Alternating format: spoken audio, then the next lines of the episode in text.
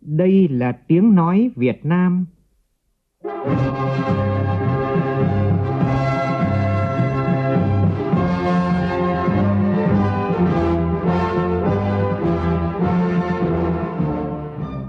là tiếng nói Việt Nam phát thanh từ Hà Nội, thủ đô nước Cộng hòa xã hội chủ nghĩa Việt Nam.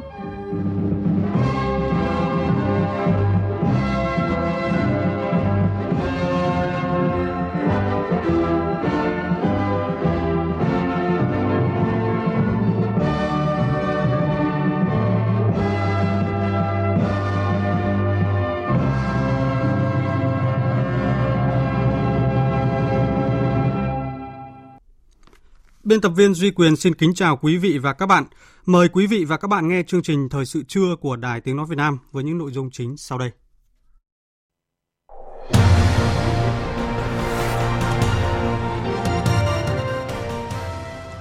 Tiếp tục chương trình phiên họp 37, sáng nay Ủy ban Thường vụ Quốc hội cho ý kiến dự án luật thanh niên sửa đổi.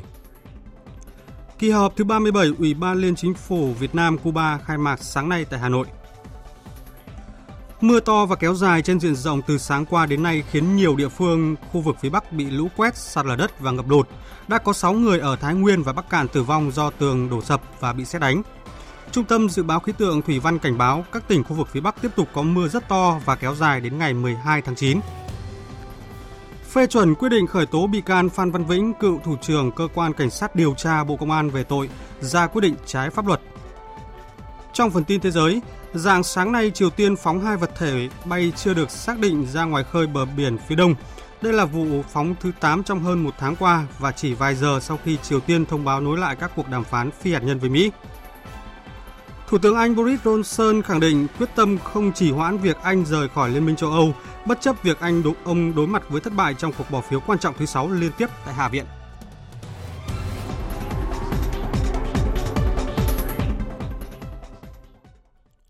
Bây giờ là nội dung chi tiết. Tiếp tục chương trình phiên họp 37 sáng nay cho ý kiến dự án luật thanh niên sửa đổi. Các đại biểu đề nghị làm rõ trách nhiệm của thanh niên, những điều kiện đảm bảo để thanh niên thực hiện quyền và nghĩa vụ của mình trước xã hội theo hiến pháp quy định. Phóng viên Lại Hoa phản ánh. Các ý kiến thống nhất với sự cần thiết sửa đổi luật thanh niên, tuy nhiên cần tách bạch giữa quyền nghĩa vụ của thanh niên. Về chính sách hỗ trợ thanh niên khởi nghiệp, các ý kiến cho rằng đây là chính sách mới gắn liền với xu hướng khởi nghiệp sáng tạo của thanh niên. Hiện nay vấn đề này chưa có hành lang pháp lý đầy đủ nên quy định vào dự thảo luật là cần thiết. Tuy nhiên đề nghị ban soạn thảo nghiên cứu kỹ các vấn đề có liên quan đến khởi nghiệp sáng tạo để khuyến khích thúc đẩy phong trào thanh niên khởi nghiệp. Về các chính sách khác của nhà nước đối với thanh niên, các đại biểu cho rằng đối với thanh niên từ 16 đến dưới 18 tuổi, đây là nhóm thanh niên chuẩn bị trưởng thành, đang có sự thay đổi rất lớn về thể chất, tâm sinh lý, định hình nhân cách, dễ bị tổn thương, do đó cần có chính sách chăm sóc, bảo vệ phù hợp. Tuy nhiên, chính sách được quy định tại dự thảo luật về cơ bản là các chính sách chung dành cho mọi đối tượng thanh niên, đề nghị nghiên cứu kỹ để có chính sách đặc thù cho riêng nhóm đối tượng này. Chủ nhiệm Ủy ban Tư pháp của Quốc hội Lê Thị Nga cho rằng, nếu dự án luật thanh niên sửa đổi quy định chính sách đặc thù cho thanh niên là không hợp lý, bởi đây là đối tượng khỏe nhất chứ không phải là yếu thế, hơn nữa sẽ chồng chéo lên các luật khác. Chủ nhiệm Ủy ban Pháp luật của Quốc hội Nguyễn Khắc Định thì cho rằng, thanh niên hiện nay còn nhiều hạn chế về kỷ luật lao động, luật này cần khắc phục những hạn chế đó, đồng thời đề nghị cân nhắc xem lại tính tiền phong, gương mẫu của thanh niên. Thanh niên làm gì cho Tổ quốc? Vừa rồi chúng ta đã thông qua luật phòng chống tác hại của rượu bia, thì trong đấy là công dân bình thường khi mà tham gia giao thông đã không được sử dụng rượu bia, mà đây thanh niên chúng ta lại ở đây quy định là ở đây chỉ có là thanh niên không lạm dụng rượu bia, thì rõ ràng là cái tính tích cực, tính tiên phong của thanh niên ở trong đây là chưa có. Công dân bình thường đã không được sử dụng rồi, thế bây giờ này chị này không được lạm dụng thôi, thì cái này là hoàn toàn đề nghị cân nhắc xem lại để cho cái tính tiên phong, tính gương mẫu, tính tích cực của thanh niên phải thể hiện ở trong cái dự luật này. Tại phiên họp, Chủ tịch Quốc hội Nguyễn Thị Kim Ngân cho rằng các chính sách nhà nước đối với nhóm thanh niên còn chung chung, chồng lấn với nhiều chính sách khác đã được thể hiện ở các luật chuyên ngành như lao động việc làm, giáo dục đào tạo, văn hóa thể thao, khoa học công nghệ, bảo vệ Tổ quốc, v.v. Đề nghị quy định cụ thể về quyền, nghĩa vụ của thanh niên đặc biệt làm rõ quy định của Hiến pháp 2013 về các điều kiện đảm bảo cho thanh niên trong việc học tập, lao động, giải trí, phát triển thể lực, trí lực, bảo vệ truyền thống dân tộc và ý thức công dân. Vấn đề là không chỉ ở cái chỗ là thanh niên có quyền gì, trách nhiệm gì, mà cơ bản là thanh niên cần những điều kiện đảm bảo gì để thanh niên với tới thực hiện tốt cái quyền và nghĩa vụ của mình trước xã hội theo hiến pháp quy định. Đặc biệt là giáo dục bồi dưỡng đạo đức truyền thống dân tộc, ý thức công dân của thanh niên trong điều kiện hiện nay, trong điều kiện mà công dân mà tham gia mạng để tiếp cận thông tin, rồi bình luận, rồi gọi là anh hùng bàn phím rồi đó. Bỏ hết tất cả cái truyền thống dân tộc, ý thức công dân, trách nhiệm trước xã hội. Trong cái điều kiện hiện nay nó khác hẳn mấy chục năm về trước. Đây là cái khó của công tác thanh niên hiện nay. Về Ủy ban Quốc gia về Thanh niên, Ủy ban Thường vụ Quốc hội cũng đồng ý với quy định Bộ Nội vụ chịu trách nhiệm trước Chính phủ thực hiện nhiệm vụ quản lý nhà nước về thanh niên, đồng thời đề nghị bổ sung cụm từ là cơ quan đầu mối giúp Chính phủ thực hiện quản lý nhà nước về thanh niên. Thưa quý vị và các bạn, chiều nay thì Ủy ban Thường vụ Quốc hội sẽ tiến hành giám sát chuyên đề việc thực hiện chính sách pháp luật về thực hiện chương trình mục tiêu quốc gia giảm nghèo bền vững trên địa bàn vùng dân tộc thiểu số miền núi giai đoạn 2012-2018. Sáng nay, Bệnh viện Nội tiết Trung ương tổ chức lễ kỷ niệm 50 năm thành lập bệnh viện. Phát biểu tại buổi lễ, Phó Thủ tướng Phạm Bình Minh nhấn mạnh là bệnh viện duy nhất hiện nay ở Việt Nam có nhiều bác sĩ nước ngoài đến học tập kỹ thuật mổ nội soi tuyến giáp. Bệnh viện Nội tiết Trung ương cần trở thành trung tâm y tế hàng đầu trong khu vực. Phóng viên Văn Hải đưa tin. Từ chỗ hàng ngày chỉ điều trị ngoại trú cho gần 500 bệnh nhân, đến nay Bệnh viện Nội tiết Trung ương đã điều trị cho hơn 1.000 bệnh nhân nội trú và gần 3.000 bệnh nhân ngoại trú mỗi ngày. Cùng với sự phát triển của bệnh viện, những năm qua, kỹ thuật mổ nội soi tuyến giáp ba lỗ từ đường ngực nách của Phó Giáo sư Tiến sĩ Trần Ngọc Lương được cả thế giới thán phục, gọi là kỹ thuật Dr. Lương, vì Việt Nam là quốc gia đầu tiên thực hiện được. Đây cũng là bệnh viện đầu tiên của ngành y tế thực hiện tự chủ tài chính, vay vốn ngân hàng để xây dựng cơ sở 2, giải quyết tình trạng quá tải và vừa thành công với phương pháp mới mổ nội soi tuyến giáp một lỗ. Ghi nhận những kết quả nổi bật trong 50 năm qua của Bệnh viện Nội tiết Trung ương, thừa ủy quyền của Chủ tịch nước, Phó Thủ tướng Phạm Bình Minh đã trao huân chương lao động hạng nhất cho bệnh viện, trao huân chương lao động hạng nhì cho một tập thể và 2 cá nhân. Phát biểu tại đây, Phó Thủ tướng Phạm Bình Minh nhấn mạnh. Việt Nam vẫn đang phải đối mặt với sự gia tăng ngày càng trầm trọng của các bệnh không lây nhiễm, là bệnh viện chuyên khoa đầu ngành của cả nước về phòng chống các bệnh nội tiết và rối loạn chuyển hóa. Bệnh viện Nội tiết Trung ương cần phải tiếp tục đổi mới, năng động, sáng tạo, phấn đấu sớm trở thành một trung tâm y tế hàng đầu trong nước và khu vực, là điểm đến tin cậy không chỉ đối với người bệnh mà còn với các đồng nghiệp và bạn bè quốc tế, để không ngừng nâng cao chất lượng khám chữa bệnh cho nhân dân. Tiếp tục đẩy mạnh nâng cao chất lượng khám chữa bệnh với phương châm tất cả vì sự hài lòng của người bệnh. Coi người bệnh là trung tâm, lấy sự hài lòng của người bệnh là thước đo, chuẩn mực cho mỗi cán bộ y tế, trở thành địa chỉ tin cậy, là điểm đến an tâm của người bệnh. Sáng nay tại thành phố Hồ Chí Minh, Hội đồng lý luận phê bình văn học nghệ thuật Trung ương tổ chức hội nghị tập huấn nâng cao trình độ nhận thức và năng lực quản lý văn học nghệ thuật cho hơn 250 học viên đến từ 34 tỉnh thành khu vực phía Nam.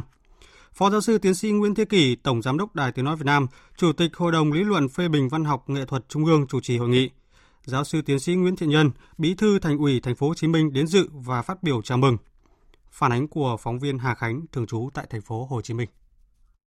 Phát biểu khai mạc hội nghị, Phó giáo sư tiến sĩ Nguyễn Thế Kỷ khẳng định văn học nghệ thuật là lĩnh vực rất quan trọng, là nhu cầu thiết yếu, thể hiện khát vọng chân thiện mỹ của con người, là động lực to lớn góp phần xây dựng nền tảng tinh thần xã hội và sự phát triển toàn diện con người Việt Nam.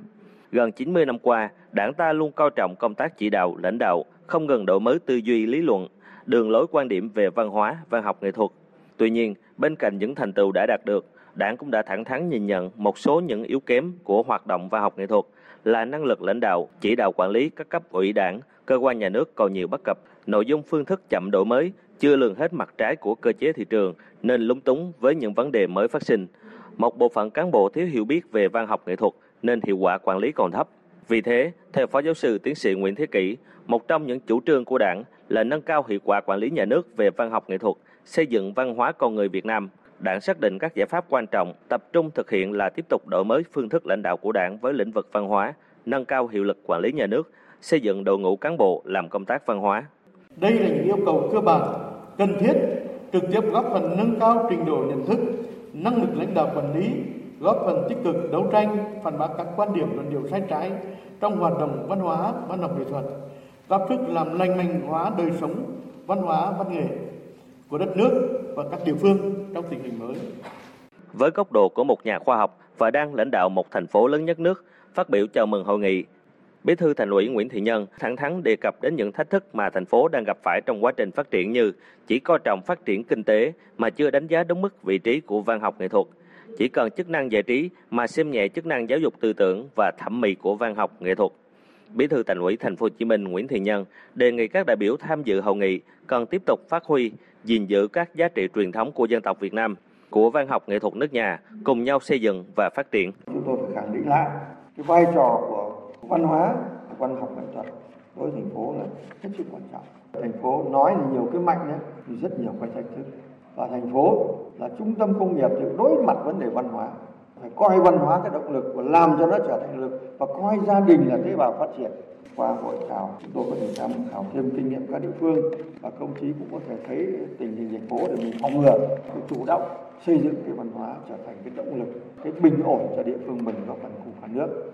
Trong 3 ngày, từ ngày hôm nay đến ngày 12 tháng 9, hội nghị sẽ được các nhà quản lý, các nhà khoa học giới thiệu nhiều chuyên đề như kết quả 5 năm thực hiện nghị quyết 33 của Ban Chấp hành Trung ương Đảng khóa 11 về xây dựng con người Việt Nam đáp ứng yêu cầu phát triển bền vững đất nước, định hướng xây dựng và phát triển lý luận văn học nghệ thuật, tình hình điện ảnh, sân khấu hiện nay, vấn đề và giải pháp. Sau buổi khai mạc sáng nay, Phó Giáo sư Tiến sĩ Nguyễn Thế Kỷ đã giới thiệu với hội nghị chuyên đề tăng cường bảo vệ nền tảng tư tưởng của Đảng, đấu tranh phản bác các quan điểm sai trái trong lĩnh vực văn học nghệ thuật. Liên hoan truyền hình phát thanh Công an Nhân dân lần thứ 12 khai mạc tối qua tại thành phố Huế, tỉnh Thừa Thiên Huế. Tham dự chương trình có Ủy viên Bộ Chính trị, Bộ trưởng Bộ Công an Đại tướng Tô Lâm. Tin của phóng viên Lê Hiếu tại miền Trung. Liên hoan lần này có 77 đoàn với hơn 400 đại biểu của công an các tỉnh, thành phố, các cục, bộ tư lệnh, học viện, trường Công an Nhân dân và các đoàn khách mời gồm Đài Tiếng nói Việt Nam, kênh truyền hình du lịch, Đài truyền hình Thành phố Hồ Chí Minh, Trung tâm phát thanh truyền hình quân đội, Điện ảnh truyền hình Bộ đội Biên phòng. Trong số 519 tác phẩm dự thi tại liên hoan có 219 tác phẩm truyền hình, 165 tác phẩm báo chí phát thanh, 135 tác phẩm nghệ thuật và chương trình chuyên biệt, chuyên mục an ninh. Tại liên hoan, 69 thí sinh dự thi nội dung phát thanh viên dẫn chương trình. Ban tổ chức sẽ trao huy chương vàng, huy chương bạc, bằng khen của Chủ tịch Liên hoan cho các chương trình tác phẩm truyền hình, tác phẩm phát thanh đạt giải. Giải A, giải B, giải C sẽ trao cho phần thi người dẫn chương trình, phát thanh viên. Phát biểu tại buổi khai mạc, Thượng tướng Nguyễn Văn Thành, Thứ trưởng Bộ Công an cho biết. Điểm mới của liên hoan lần này, Bộ Công an tổ chức liên hoan truyền hình Công an Nhân dân cùng với liên hoan phát thanh Công an Nhân dân nhằm động viên, tạo điều kiện để đội ngũ phóng viên, biên tập viên, báo chí Công an Nhân dân trong cả nước cùng đồng nghiệp ngoài công an có dịp gặp gỡ, trao đổi, học hỏi kinh nghiệm, nâng cao kỹ năng kiến thức, nghiệp vụ làm truyền hình phát thanh, góp phần đưa các hoạt động tuyên truyền về nhiệm vụ bảo vệ an ninh trật tự và xây dựng lực lượng Công an Nhân dân ngày càng tốt hơn.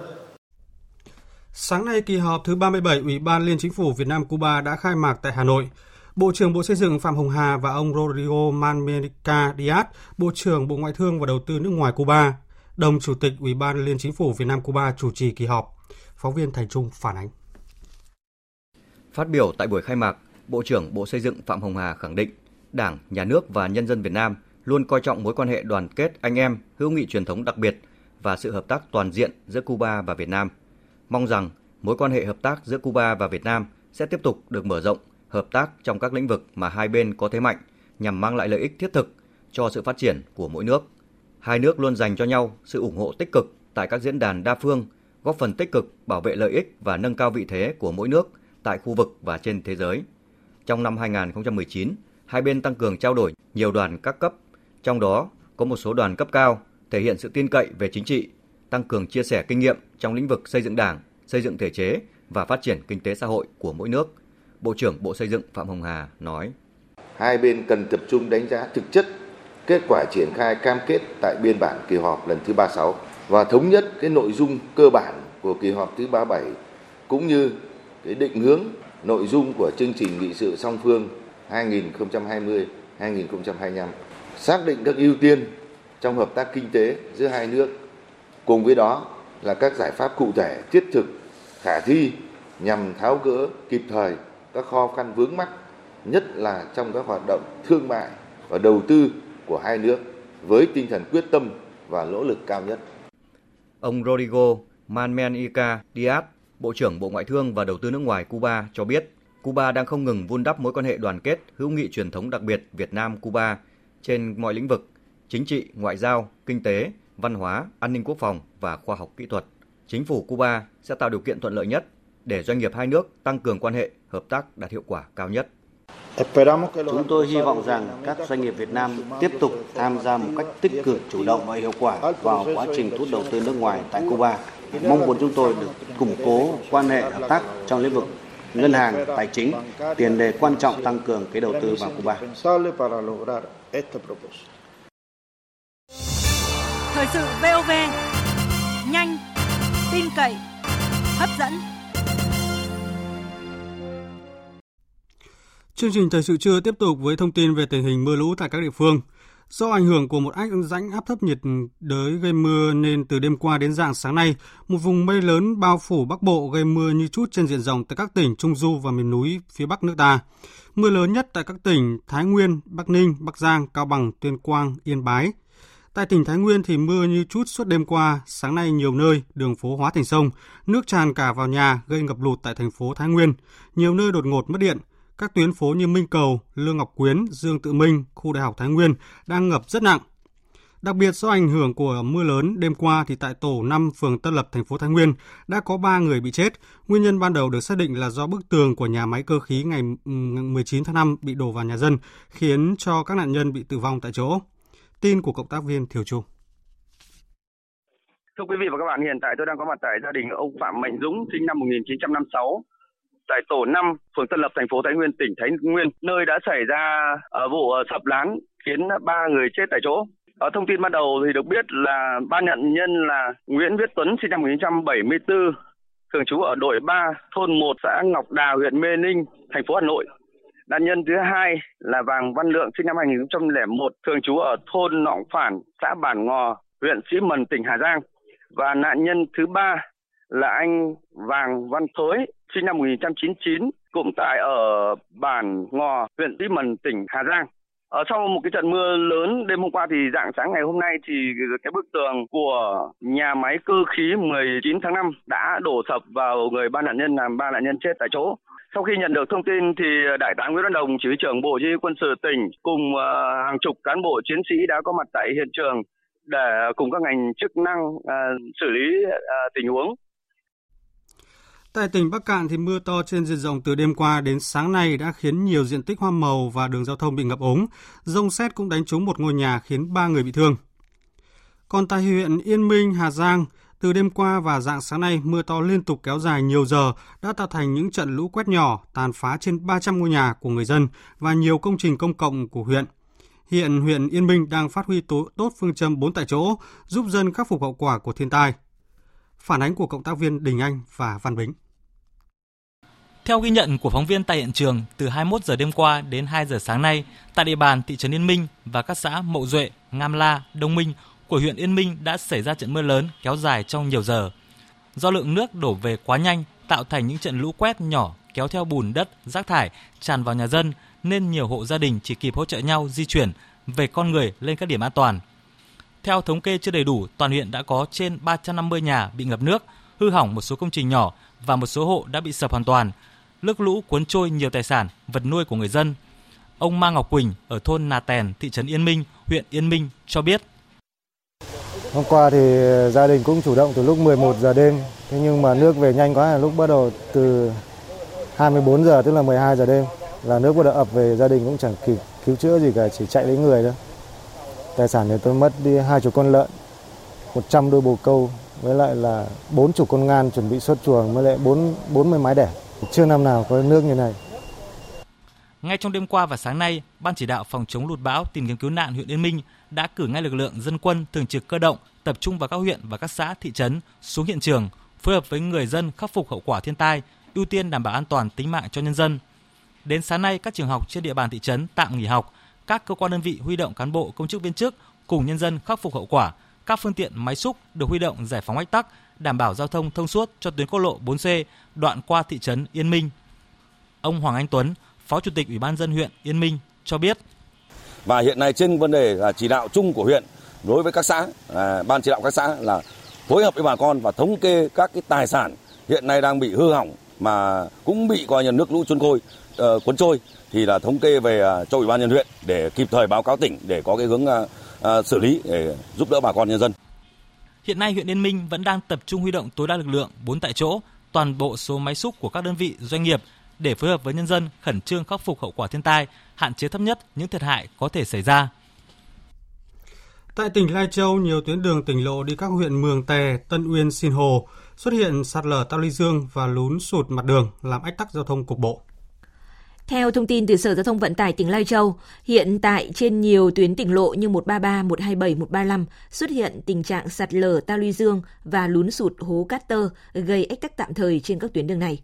Ông Mai Khắc Phượng, Phó Giám đốc Sở Giao thông Vận tải tỉnh Lai Châu cho biết, ngay sau khi xuất hiện sạt lở lún sụt, Sở Giao thông Vận tải đã chỉ đạo các đơn vị tập trung máy móc phương tiện để thông đường tạm. Đến 9 giờ sáng nay, các điểm sạt lở trên tuyến tỉnh lộ 133 đã được thông tạm. Tuyến đường tỉnh lộ 127 cũng đã được san gạt mặt đường để các phương tiện đi lại. Riêng điểm lún sụt trên tuyến đường tỉnh lộ 135, hiện đơn vị đảm bảo giao thông đang vận chuyển giỏ thép, đá hộc và đá nhỏ đến hiện trường để khắc phục. Dự kiến trong hôm nay cũng sẽ thông tạm để đảm bảo giao thông. Hiện trên địa bàn vẫn đang xuất hiện mưa vừa đến mưa to trên diện rộng. Do mưa kéo dài từ 2 ngày qua, nước đã tích trong đất nên rất dễ xuất hiện sạt lở và trơn trượt trên các tuyến đường. Vì vậy, người điều khiển phương tiện khi lưu thông trên các tuyến đường, nhất là các tuyến đường đèo dốc cần đề cao cảnh giác để đảm bảo an toàn. Còn tại Hà Nội thì do mưa lớn ở một số nơi từ đêm qua đến sáng nay đã khiến một số tuyến đường ở thủ đô ùn tắc cục bộ, nhiều chủ phương tiện phải bật đèn khi tham gia giao thông do trời tối. Phản ánh của phóng viên Hiền Lương. Trời mưa lớn đúng vào giờ cao điểm buổi sáng nên một số tuyến đường xảy ra ùn tắc cục bộ tại các khu vực như cầu Trương Dương, cầu Vĩnh Tuy, các tuyến đường Phạm Văn Đồng, Xuân Thủy, Mai Dịch, Hồ Tùng Mậu, Nguyễn Trãi. Ùn tắc cùng với mưa lớn tại một số nơi trong giờ cao điểm buổi sáng khiến nhiều sinh viên, công chức đi làm gặp khó khăn. Chị Dương Hằng phải di chuyển đến cơ quan nằm trên đường Xuân Thủy, nói. Cơn mưa xảy ra từ lúc sớm nhưng mà đúng đến giờ cao điểm thì mà chúng tôi đi làm thì là nó rất là gặp rất nhiều khó khăn, đường tắc là do là ngập nhiều chỗ bị ngập nước này và các xe không di chuyển được, nhất là xe ô tô. Dân là những người đi xe máy như tôi là rất khó khăn, lên cả vỉa hè không có chỗ mà đi. Nếu mà tôi phải đi đến cơ quan sang tận phía Cầu Giấy là mất 1 giờ 30 phút mà đến cơ quan là rất muộn. Theo báo cáo nhanh của công ty trách nhiệm hữu hạn một thành viên thoát nước Hà Nội, mưa trên diện rộng với cường độ lớn, thời gian diễn ra khoảng 30 phút nên các quận, huyện ở Hà Nội có lượng mưa đo được từ 15 đến 56,5 mm. Trong đó quận Tây Hồ là 15 mm, Ba Đình là hơn 20 mm, Hoàn Kiếm là 25,6 mm và Hoàng Mai lượng mưa đo được là 56,5 mm. Một trong những nguyên nhân gây ra tình trạng ùn tắc là do nhiều điểm tiêu thoát rất chậm. Nước úng ngập sâu từ 30 đến 40 cm và chiếm hơn nửa mặt đường khiến một số phương tiện giao thông chết máy. Cùng với lực lượng cảnh sát giao thông làm nhiệm vụ phân luồng tại các tuyến đường, công nhân công ty thoát nước tiếp tục có mặt tại các tuyến đường và đặt biển báo nguy hiểm tại những điểm ngập sâu và tìm cách tiêu thoát nước. Công ty đã vận hành các cửa phia, cống quay sông Sét, sông Kim Ngưu, các cửa đập, cửa điều tiết ABC, đồng thời vận hành trạm bơm Yên Sở để hạ mực nước trên hệ thống. Bùi Ngọc Uyên, công ty trách nhiệm hữu hạn một thành viên thoát nước Hà Nội cho biết thêm. Các quận mới thuộc lưu vực sông Nhuệ, sông Đáy, sông Cầu Bây thì đang được cải tạo, xây dựng một số cái công trình thoát nước theo một số dự án nhỏ lẻ. Tuy nhiên thì cũng chưa có cái dự án quy mô lớn nào, cho nên là những cái khu vực này thì hệ thống nó cũng còn rất là chắp vá, cũng chưa được khớp nối đồng bộ. Thoát nước thì vẫn đang dựa chủ yếu vào cái hệ thống cũ, lạc hậu, xuống cấp và các cái tuyến mương nông nghiệp. Dự báo Hà Nội tiếp tục có mưa lớn tại nhiều nơi, người dân cần chọn thời điểm để tham gia giao thông tránh ùn tắc đường và cây đổ do mưa lớn. Ông Trần Quang Năng, Phòng Dự báo Ngắn hạn, Trung tâm Khí tượng Thủy văn Trung ương khuyến cáo người dân. Hiện nay thì theo những các bản tin dự báo cảnh báo của chúng tôi thì là cái mưa sẽ còn tiếp diễn ở trên khu vực Bắc Bộ nói chung và khu vực Hà Nội nói riêng. Thế thì hiện tại thì những cái cơn mưa lớn thì đang tập trung ở khu vực Đông Bắc như các tỉnh Bắc Giang hay là Lạng Sơn. Thế còn khu vực Hà Nội chúng ta thì mây cũng đã giảm và mưa, mặc dù còn mưa nhưng cái lượng mưa không lớn. Dự báo từ nay đến chiều chúng tôi nhận định là sẽ có những cơn mưa cắt quãng và về buổi chiều có thể có những cái khu vực nó có mưa to. Chúng tôi khuyến cáo là người dân trong cái thời điểm mưa gió này đi ra đường cần lưu ý về cái bảo vệ mưa, ô, áo che mưa, ô để có thể khỏi ướt, tránh cảm lạnh. Và đồng thời thì chúng ta cũng lưu ý những khu vực có tuyến đường vốn ngập sâu thì có thể nó sẽ xảy ra những cái ngập úng cục bộ trong cái thời điểm khi có mưa to vào chiều tối nay. Thưa quý vị và các bạn, theo Trung tâm Dự báo Khí tượng Thủy văn Quốc gia thì dự báo do ảnh hưởng của rãnh áp thấp nên trong ngày và đêm nay ở Bắc Bộ tiếp tục có mưa to, riêng các tỉnh Lai Châu, Điện Biên, Hòa Bình, Sơn La, Cao Bằng, Lạng Sơn, Quảng Ninh, Hà Giang, Tuyên Quang, Bắc Kạn, Phú Thọ, Vĩnh Phúc, Thái Nguyên có nơi mưa rất to và kéo dài đến ngày 12 tháng 9 tới. Mời quý vị và các bạn tiếp tục nghe chương trình Thời sự trưa của Đài Tiếng Nói Việt Nam. Thủ tướng Nguyễn Xuân Phúc vừa có các quyết định thi hành kỷ luật lãnh đạo, nguyên lãnh đạo tỉnh Đắk Nông. Cụ thể thi hành kỷ luật bằng hình thức khiển trách đối với ông Nguyễn Bốn, Chủ tịch Ủy ban Nhân dân tỉnh Đắk Nông nhiệm kỳ 2016-2021 do đã có những hành vi phạm khuyết điểm trong công tác và Ủy ban Kiểm tra Trung ương đã thi hành kỷ luật về Đảng. Kỷ luật cảnh cáo với các ông Trương Thanh Tùng, Phó Chủ tịch Ủy ban Nhân dân tỉnh Đắk Nông nhiệm kỳ 2016-2021, ông Đỗ Thế Nhữ, nguyên Phó Chủ tịch Ủy ban Nhân dân tỉnh Đắk Nông, ông Nguyễn Đức Luyện, nguyên Phó Chủ tịch Ủy ban Nhân dân tỉnh Đắk Nông do đã có những vi phạm khuyết điểm nghiêm trọng trong công tác và Ủy ban Kiểm tra Trung ương đã thi hành kỷ luật về Đảng. Trước đó tháng 12 năm 2018, Ủy ban Kiểm tra Trung ương kết luận ông Nguyễn Bốn, Phó Bí thư Tỉnh ủy, Chủ tịch Ủy ban Nhân dân tỉnh Đắk Nông đã thiếu trách nhiệm trong lãnh đạo, chỉ đạo, điều hành để xảy ra nhiều vi phạm khuyết điểm trong công tác quản lý, bảo vệ và phát triển rừng, trực tiếp ký quyết định cho thuê đất, giao rừng, bồi thường rừng không đúng quy định của pháp luật. Ông Trương Thanh Tùng, Phó Chủ tịch Ủy ban Nhân dân tỉnh Đắk Nông, trực tiếp ký một số quyết định giao đất, cho thuê đất, giao rừng, cho thuê rừng và chỉ đạo việc bồi thường rừng không đúng quy định pháp luật. Tháng 1 năm 2019, Ủy ban Kiểm tra Trung ương khiển trách ông Nguyễn Bốn, cảnh cáo ông Trương Thanh Tùng. Tháng 7 năm 2019, hai nguyên Phó Chủ tịch Ủy ban Nhân dân tỉnh Đắk Nông Đỗ Thế Nhữ và Nguyễn Đức Luyện bị Ủy ban Kiểm tra Trung ương kỷ luật cảnh cáo do trách nhiệm liên quan đến các vi phạm, khuyết điểm của Ban Cán sự Đảng Ủy ban Nhân dân tỉnh Đắk Nông trong công tác giao đất, giao rừng, cho thuê đất, cho thuê rừng, quản lý và bảo vệ rừng. Ủy ban Kiểm tra Tỉnh ủy Quảng Ninh vừa tổ chức kỳ họp thứ 21 xem xét một số nội dung quan trọng. Tại kỳ họp thì Ủy ban Kiểm tra Tỉnh ủy Quảng Ninh kiểm tra việc thi hành kỷ luật đảng viên giai đoạn 2015-2020 đối với chi bộ Ban Quản lý dự án đầu tư xây dựng huyện Bình Liêu, kiểm tra khi có dấu hiệu vi phạm đối với đảng viên. Tin cho biết Ủy ban Kiểm tra Tỉnh ủy Quảng Ninh đã thống nhất kết luận qua kiểm tra việc thi hành kỷ luật đảng viên giai đoạn 2015-2020 đối với chi bộ Ban Quản lý dự án đầu tư xây dựng huyện Bình Liêu, nhận thấy đảng viên Nguyễn Thanh Tùng, nguyên Phó Giám đốc Ban Quản lý dự án đã vi phạm về phẩm chất đạo đức lối sống, vi phạm quy định về hôn nhân gia đình gây hậu quả rất nghiêm trọng đến mức phải khai trừ khỏi đảng. Đảng viên Trần Mạnh Hùng, chi bộ Ban Quản lý dự án đầu tư xây dựng huyện Bình Liêu, vi phạm trong thực hiện nhiệm vụ công tác chuyên môn nhưng chưa được xem xét thi hành kỷ luật. Một số quyết định về công tác cán bộ liên quan đến cán bộ lãnh đạo thuộc chi bộ Ban Quản lý dự án đầu tư xây dựng huyện Bình Liêu được ban hành không đúng quy định. Ủy ban Kiểm tra Tỉnh ủy Quảng Ninh yêu cầu Ban Thường vụ huyện ủy Bình Liêu thi hành kỷ luật đối với các đảng viên vi phạm theo đúng quy luật của Đảng, chỉ đạo thu hồi một số quyết định về công tác cán bộ ban hành không đúng quy định nêu trên. Kiểm tra khi có dấu hiệu vi phạm với đảng viên Nguyễn Văn Thời, Phó trưởng phòng quản lý vận tải và phương tiện thuộc Sở Giao thông Vận tải Quảng Ninh. Ủy ban Kiểm tra Tỉnh Quảng Ninh yêu cầu Đảng ủy Sở Giao thông Vận tải Quảng Ninh tổ chức kiểm điểm và thi hành kỷ luật đối với ông Nguyễn Văn Thời theo đúng quy định. Ông Nguyễn Văn Thời có vi phạm khuyết điểm trong công tác chuyên môn đến mức phải xem xét thi hành kỷ luật.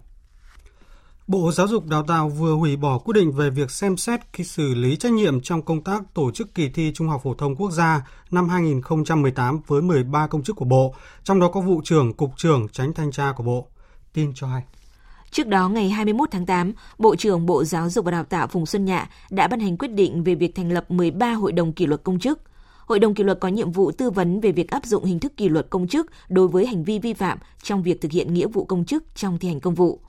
Cùng ngày 21 tháng 8, Bộ Giáo dục và Đào tạo đã ký thông báo về việc xem xét xử lý kỷ luật công chức. Thông báo nêu rõ, trong kỳ thi Trung học Phổ thông Quốc gia và tuyển sinh đại học chính quy năm 2018, đã xảy ra tiêu cực và gian lận trong tổ chức chấm thi ở Hà Giang, Hòa Bình, Sơn La, dẫn đến tâm lý lo ngại trong học sinh và bức xúc trong dư luận. Qua những sai phạm xảy ra ở 3 địa phương, Bộ Giáo dục và Đào tạo nhận thấy còn có những thiếu sót về công tác xây dựng, ban hành văn bản và chỉ đạo tổ chức kỳ thi, công tác tập huấn, quán triệt quy chế thi, công tác tổ chức chấm thi trắc nghiệm và công tác thanh tra, kiểm tra, giám sát. Căn cứ quy định số 34 ngày 17 tháng 5 năm 2011 của Chính phủ quy định về xử lý kỷ luật đối với công chức, Bộ trưởng Bộ Giáo dục và Đào tạo thông báo xem xét kỷ luật đối với 13 cán bộ công chức, trong đó có vụ trưởng, cục trưởng, chánh thanh tra, phó chánh thanh tra. Thời điểm vi phạm là tháng 6 năm ngoái, thời điểm phát hiện vi phạm là ngày 29 tháng 7 năm nay. Thời hạn xử lý kỷ luật theo quy định tại Điều 7, Nghị định 34. Tiếp theo chương trình, biên tập viên Bùi Chuyên sẽ chuyển đến quý vị và các bạn một số thông tin về thời tiết đáng chú ý. Rãnh áp thấp qua khu vực Bắc Bộ có xu hướng hoạt động mạnh, kết hợp với quá trình hội tụ trên cao nên Bắc Bộ có mưa diện rộng. Sáng nay, nhiều vùng có mưa to như Hà Giang, Thái Nguyên, Điện Biên, Hà Nội và Ninh Bình. Trưa và chiều tạm giảm. Cảnh báo về chiều tối và đêm nay, mưa lớn diện rộng gia tăng về cường độ, nhiều nơi có mưa to đến rất to. Do mưa lớn nên ở những khu vực vùng núi có địa hình dốc, cấu trúc địa chất không bền vững, cần đề phòng xảy ra những hiện tượng sạt lở đất, lũ quét, thiên tai kèm theo lốc xoáy và gió giật. Đến ngày 12 tháng 9, mưa có xu hướng giảm dần, chỉ còn mưa rào, mưa to ở các tỉnh vùng núi hầu như không còn. Tây Nguyên và Nam Bộ mưa nhiều về chiều tối, nhiệt độ từ 23 đến 33 độ.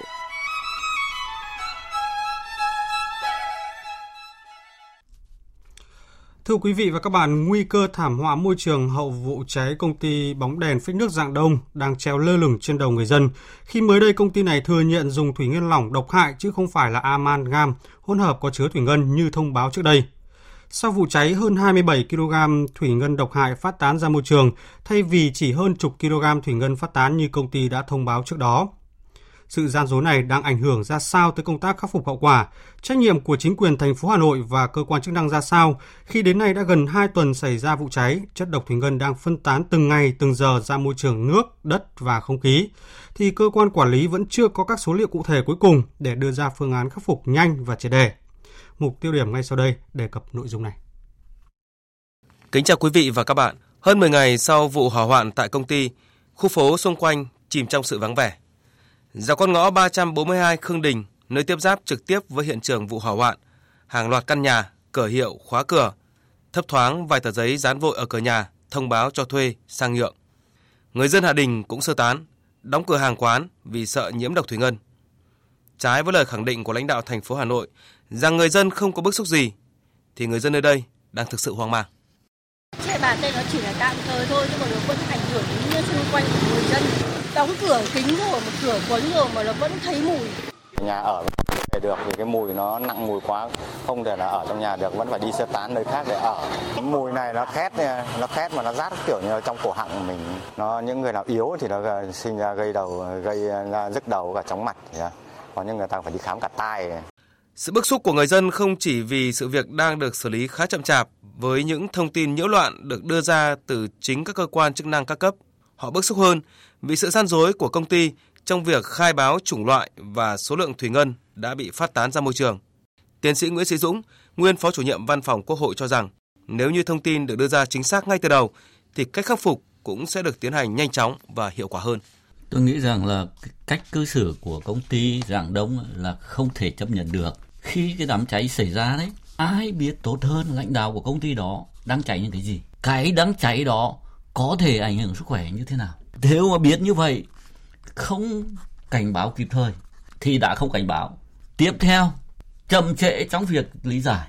Cái đó đã rất là tệ.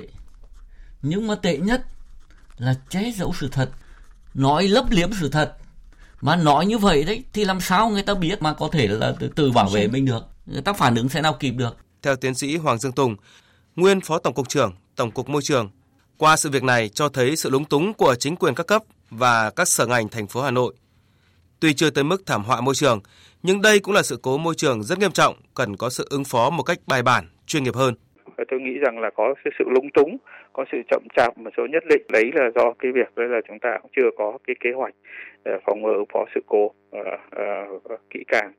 Đồng tình quan điểm này, tiến sĩ Nguyễn Sĩ Dũng, nguyên Phó Chủ nhiệm Văn phòng Quốc hội cho rằng câu chuyện về thẩm quyền và trách nhiệm cho từng cấp từng ngành của thành phố Hà Nội phải được đặt ra trong tình huống này. Phải phân quyền cho nó rõ, Bây giờ chúng ta cứ theo mô hình Xô Viết mà nó trông chéo như con búp bê Nga đấy, là con nào cũng giống con nào và cũng chức năng nhiệm vụ như nhau đấy, thì quả thật là không rõ.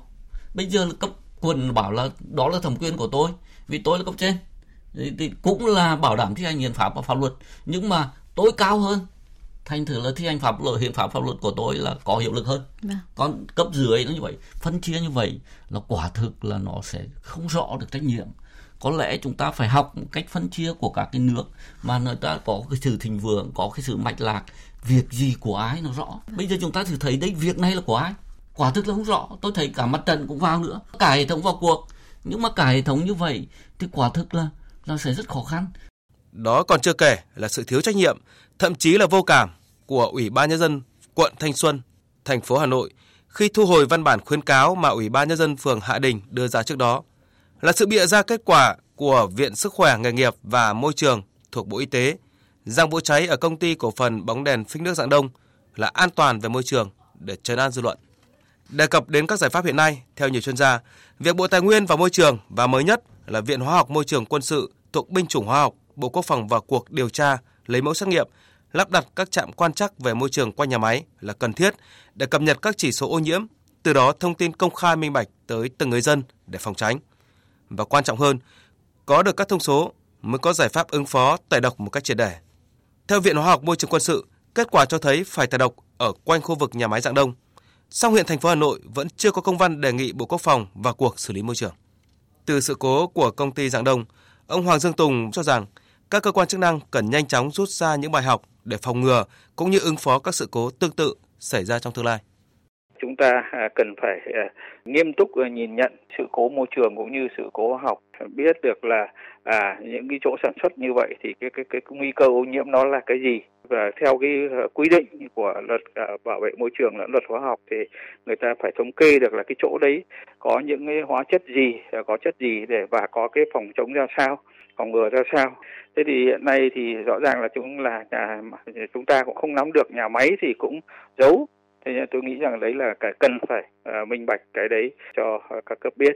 Sau đó là phải dựa trên cái đấy mà phải có cái kế hoạch phòng ngừa và ứng phó sự cố rất là chi tiết, được các bên thông qua, kể cả nhà máy lẫn là các cấp chính quyền, để khi mà có chuyện gì xảy ra đấy thì là chúng ta phải có các cái ứng phó ngay đấy và có thể là giảm thiểu, chứ không phải đợi đến lúc đấy sau cháy xong rồi thì hóa ra là ở trong đây là có cái A, có cái B, có C, thì lúc đấy là cũng quá muộn rồi.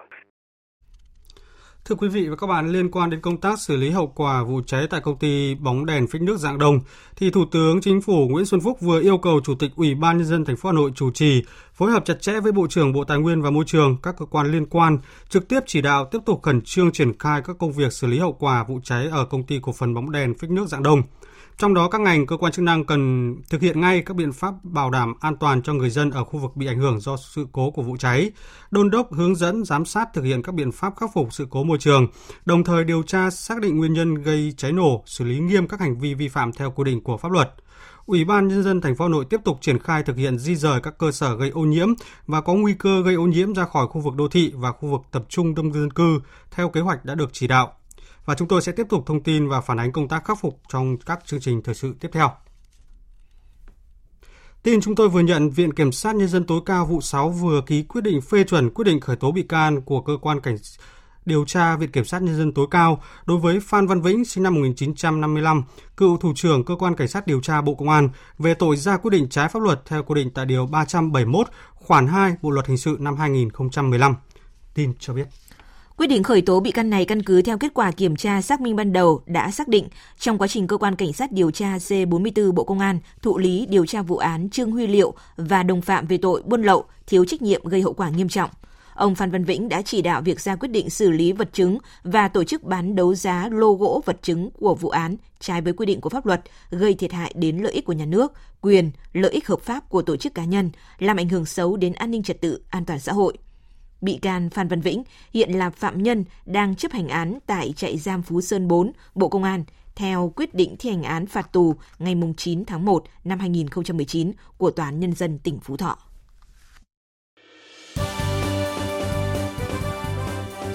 Thời sự tiếng nói Việt Nam. Thông tin nhanh. Bình luận sâu. Tương tác đa chiều.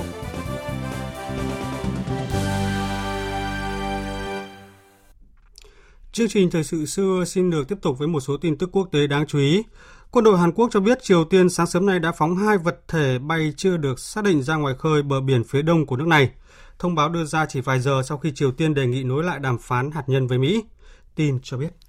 Theo tham mưu trưởng Liên quân Hàn Quốc, những vật thể này được phóng từ tỉnh Nam Pyongan, phía bắc thủ đô Bình Nhưỡng, song không cung cấp thêm thông tin chi tiết về tầm bay hay độ cao tối đa. Phía Hàn Quốc đang theo dõi sát tình hình và duy trì quân đội trong tình trạng sẵn sàng.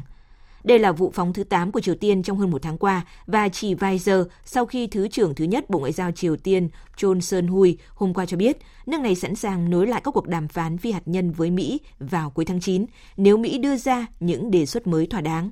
Phản ứng trước đề xuất, Tổng thống Donald Trump cho rằng các cuộc gặp là một điều tốt lành và ông sẽ quan sát những gì diễn ra sau khi Triều Tiên đề nghị nối lại các cuộc đàm phán phi hạt nhân hóa.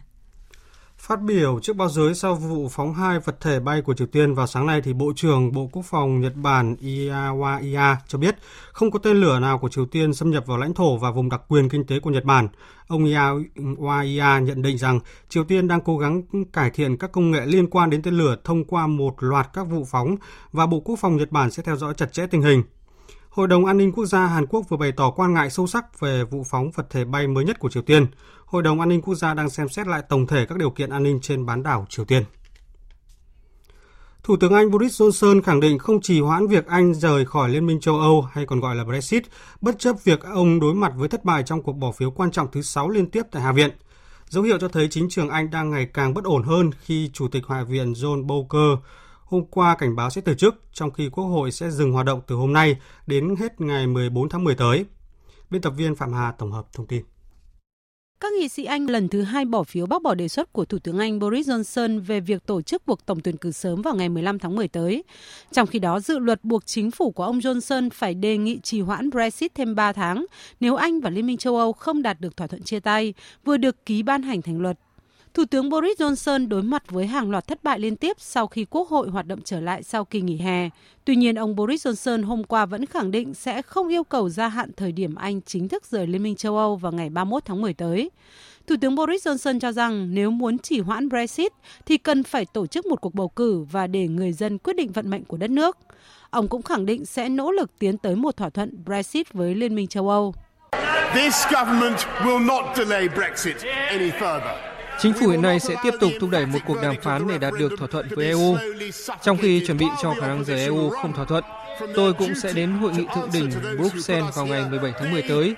Cho dù Quốc hội có dùng bao nhiêu công cụ để trói tay tôi cũng sẽ đạt được một thỏa thuận vì lợi ích quốc gia. Chính phủ hiện nay không muốn trì hoãn Brexit hơn nữa. Trong bối cảnh hạn chót Brexit 31 tháng 10 đang đến gần, chính phủ Anh hôm nay chính thức tạm ngừng hoạt động của Quốc hội trong 5 tuần. Các nghị sĩ sẽ quay trở lại Quốc hội vào ngày 14 tháng 10 tới, tức là chỉ 2 tuần trước hạn chót Brexit.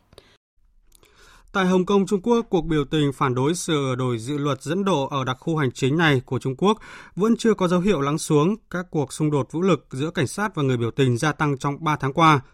Chỉ trong 3 ngày thì cảnh sát Hồng Kông bắt giữ gần 160 người biểu tình quá khích. Tại cuộc họp báo thường kỳ của cảnh sát vừa diễn ra vào chiều qua, người phụ trách truyền thông thuộc Phòng Quan hệ Công chúng của cảnh sát Hồng Kông, ông Giang Vĩnh Tường cho biết, trong 3 ngày từ ngày 6 đến ngày 8 tháng này tại khu vực ga Prince Edward, Mongco, chợ Taipo, Tung Chung, Central đã xảy ra nhiều cuộc đụng độ. Cảnh sát đã bắt giữ 157 đối tượng biểu tình quá khích, có độ tuổi từ 14 đến 63. Tổng thống Mỹ Donald Trump vừa tuyên bố các cuộc hòa đàm giữa Mỹ và phiến quân Taliban về cuộc chiến tại Afghanistan đã tan vỡ sau khi hủy bỏ kế hoạch đàm phán bí mật vào cuối tuần qua. Tuyên bố này dường như khiến viễn cảnh tươi sáng về hòa bình Afghanistan sụp đổ. Biên tập viên Anh Tuấn tổng hợp thông tin.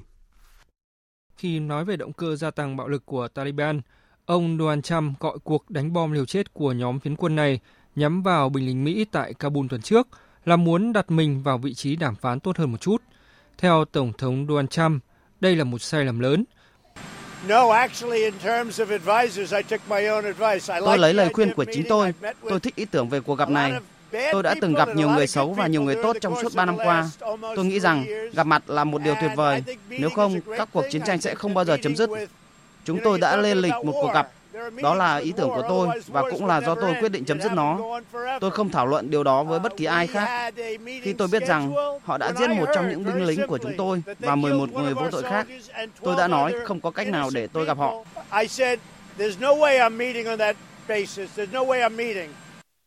Cuối tuần qua, Tổng thống Donald Trump dự định tiến hành một cuộc họp bí mật vào ngày 8 tháng 9 với các đại diện của Taliban tại trại David, song đã hủy kế hoạch này do Taliban gây ra một vụ đánh bom tại Kabul hồi tuần trước khiến 12 người thiệt mạng, trong đó có một binh sĩ Mỹ. Tuy nhiên, với việc cuộc đàm phán chết yểu, nhiều người lo ngại về tình trạng bạo lực gia tăng trên khắp Afghanistan. Ông Serichi, người phát ngôn của Tổng thống Afghanistan, cho biết.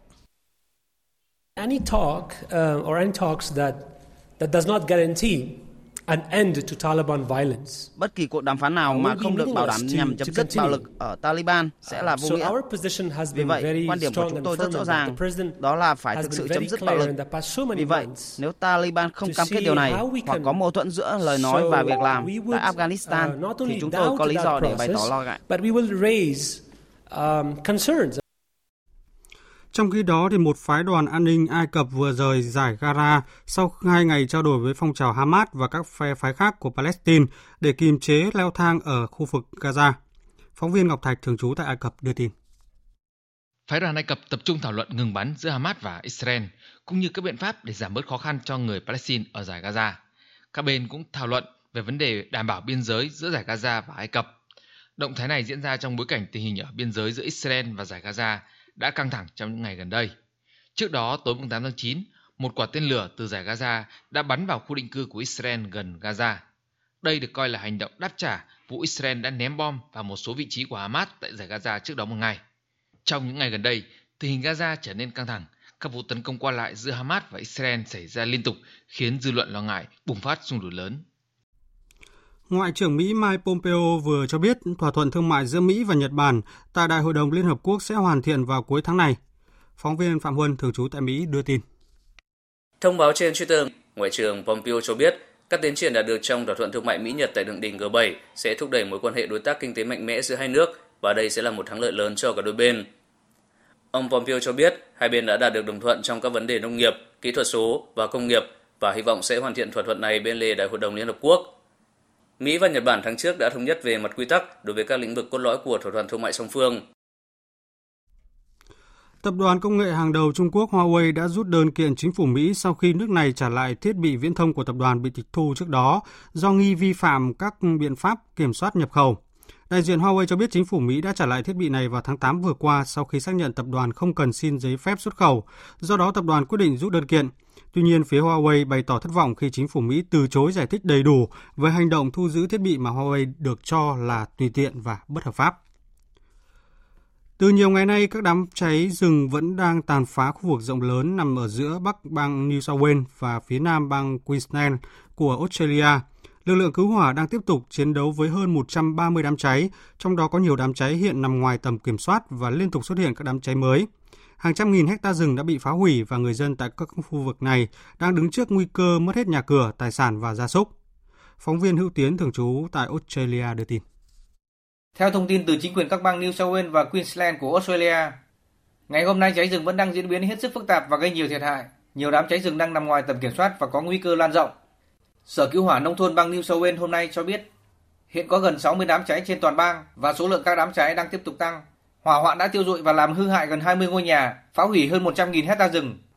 Trong khi đó, lính cứu hỏa cũng đang tiếp tục chiến đấu với hơn 70 đám cháy trên toàn bang Queensland và lệnh cấm lửa vẫn đang được áp dụng tại hầu hết các khu vực của bang này. Theo Sở Cứu hỏa và Tình trạng Khẩn cấp bang Queensland, trên toàn bang đã có gần 50 ngôi nhà bị hư hại hoặc phá hủy hoàn toàn. 400 người dân đã phải chuyển đến các trung tâm sơ tán và thiệt hại của người dân được dự báo sẽ rất lớn. Cảnh sát bang Queensland đã bắt giữ một số đối tượng tình nghi gây ra các đám cháy trong khu vực dân cư tại khu vực bãi biển Gold Coast. Chính quyền các địa phương hôm nay cũng cho biết, cháy rừng xảy ra nhiều vào thời điểm mùa xuân như hiện nay là điều bất thường. Độ ẩm thấp và gió lớn sẽ khiến các đám cháy khó kiểm soát và có nguy cơ lan rộng. Hội đồng Bảo hiểm Australia mới đây đã công bố tình trạng thảm họa đối với các vụ cháy rừng, đồng thời khẳng định các yêu cầu bồi thường và quyền lợi của nạn nhân cháy rừng sẽ được ưu tiên. Và tiếp theo chương trình thời sự trưa nay là trang tin đầu tư tài chính và bản tin thể thao. Trang tin đầu tư tài chính. Thưa quý vị và các bạn, giá vàng quay đầu giảm mạnh. Cụ thể, công ty vàng bạc đá quý Sài Gòn niêm yết giá vàng SJC ở mức 41.200.000 đồng đến 41.500.000 đồng một lượng. Giá vàng dòng Thăng Long 4 số 9 của công ty Bảo Tín Minh Châu niêm yết ở mức 41.200.000 đến 41.500.000 đồng một lượng. Còn giá vàng thế giới giao ngay trên sàn COMEX ở mức 1.498 đô la một ounce. Hôm nay, Ngân hàng Nhà nước công bố tỷ giá trung tâm giữa đồng Việt Nam so với đô la Mỹ ở mức 23.135 đồng 1 đô la, tăng 3 đồng so với hôm qua. Tại các ngân hàng thương mại như Vietcombank, BIDV niêm yết quanh mức 23.140 đến 23.260 đồng 1 đô la. Xin chuyển sang các thông tin về thị trường chứng khoán. Thưa quý vị và các bạn, phiên giao dịch sáng nay diễn ra khá tích cực. Các blue chip như POVK, VRE, PLX, VJC cùng các cổ phiếu ngân hàng như VCB, VPB, TCB, MBB tăng khá mạnh, giúp thị trường lấy lại sắc xanh sau 5 phiên điều chỉnh liên tiếp. Các cổ phiếu bất động sản xây dựng như CTD, DIG, FCN cũng tăng khá tốt. Nhóm dầu khí GAS, PVS, PVD tăng nhẹ trong bối cảnh giá dầu thế giới hồi phục. Tại thời điểm 10 giờ 15 phút, VN-Index tăng 2,9 điểm lên 977 điểm. HNX Index giảm 0,04 điểm xuống mức 56 điểm. Thanh khoản thị trường ở mức thấp với giá trị khớp lệnh đạt khoảng 800 tỷ đồng. Đầu tư tài chính biến cơ hội thành hiện thực.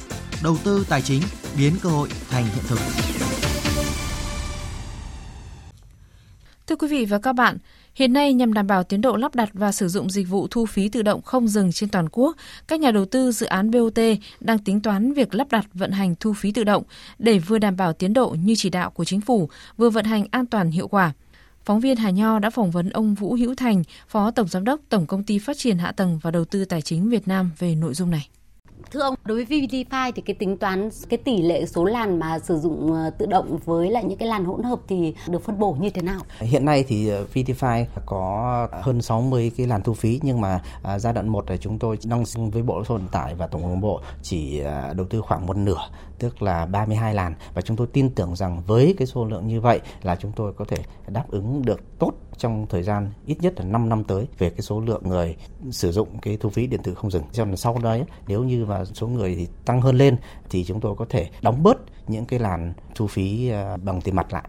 Tính toán cái chi phí và ông so sánh cái chi phí là giữa phục vụ cái việc là thu phí tự động với thu phí hỗn hợp như thế nào ạ?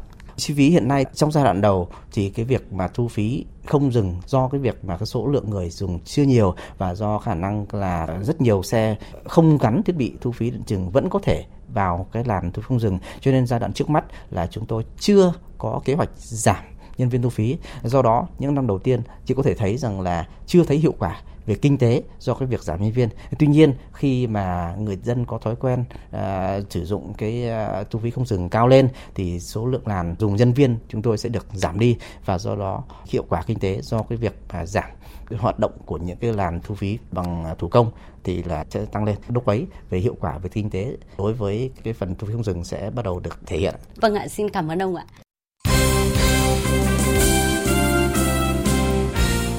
Thưa quý vị và các bạn, sau khi vượt qua đội tuyển U22 Trung Quốc ngay trên sân khách, tối qua các thành viên của đội tuyển U22 Việt Nam đã về đến sân bay Nội Bài, thành phố Hà Nội.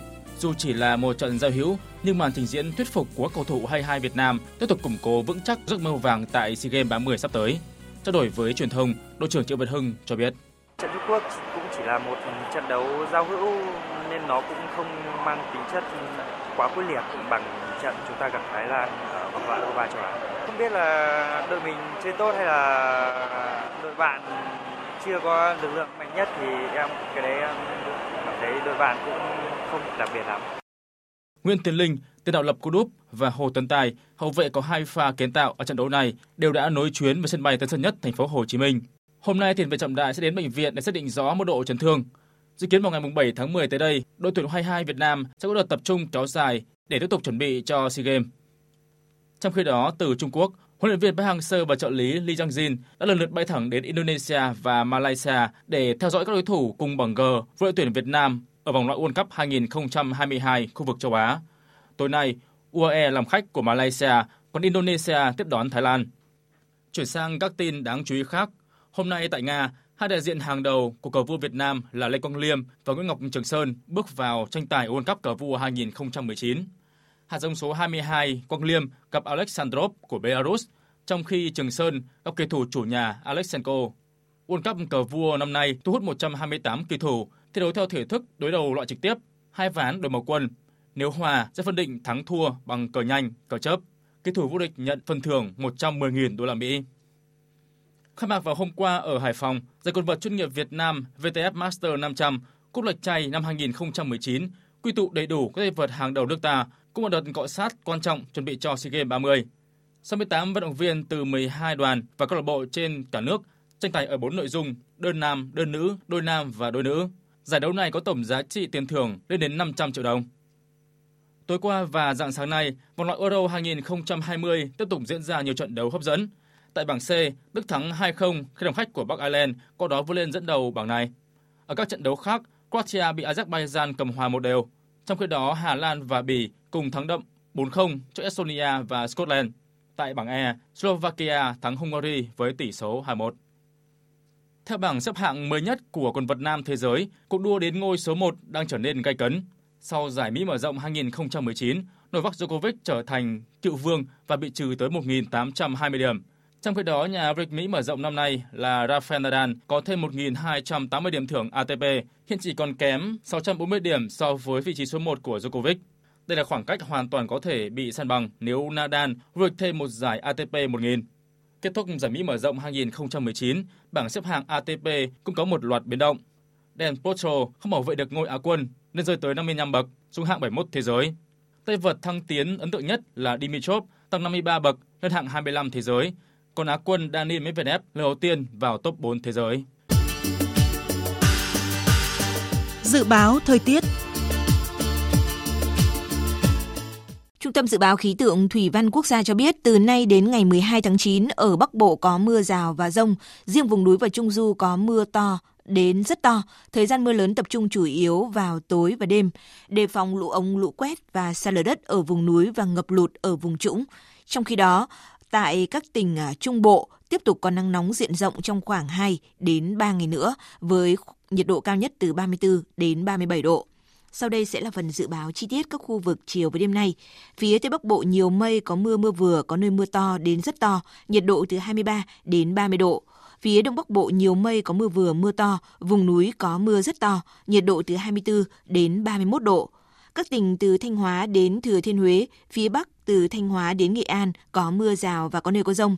Phía Nam chiều nắng nóng, chiều tối có mưa rào và dông vài nơi, nhiệt độ từ 25 đến 34 độ. Các tỉnh từ Đà Nẵng đến Bình Thuận chiều nắng, phía Bắc có nắng nóng, chiều tối và đêm có mưa rào và dông vài nơi, nhiệt độ từ 25 đến 36 độ. Tây Nguyên, chiều tối và đêm có mưa rào và dông vài nơi, cục bộ có nơi mưa vừa mưa to, nhiệt độ từ 20 đến 30 độ. Nam Bộ có mưa rào và dông vài nơi, cục bộ có nơi mưa to, nhiệt độ từ 22 đến 33 độ. Khu vực Hà Nội có mưa vừa, mưa to và dông, nhiệt độ từ 24 đến 31 độ. Tiếp theo là dự báo thời tiết biển, vịnh Bắc Bộ có mưa rào và dông vài nơi, tầm nhìn xa từ 4 đến 10 km, gió Đông Nam cấp 3, cấp 4. Vùng biển từ Quảng Trị đến Cà Mau có mưa rào và có nơi có dông, tầm nhìn xa trên 10 km, gió Tây Nam cấp 4, cấp 5. Vùng biển từ Cà Mau đến Kiên Giang bao gồm cả đảo Phú Quốc và vịnh Thái Lan có mưa rào và dông vài nơi, tầm nhìn xa từ 4 đến 10 km, gió Tây Nam cấp 3, cấp 4. Khu vực Bắc, giữa và Nam Biển Đông và khu vực quần đảo Hoàng Sa thuộc thành phố Đà Nẵng, khu vực quần đảo Trường Sa thuộc tỉnh Khánh Hòa có mưa rào và dông vài nơi, tầm nhìn xa trên 10 km, gió Tây Nam cấp 4, cấp 5. Thông tin thời tiết vừa rồi cũng đã kết thúc chương trình thời sự trưa nay của Đài Tiếng nói Việt Nam. Chương trình hôm nay do biên tập viên Duy Quyền, Nguyễn Hằng, Thu Hằng, Bùi Chuyên biên soạn và thực hiện, cùng sự tham gia của kỹ thuật viên Thu Hiền. Chịu trách nhiệm nội dung Nguyễn Thị Tuyết Mai. Cảm ơn quý vị đã quan tâm lắng nghe. Kính chào và hẹn gặp lại.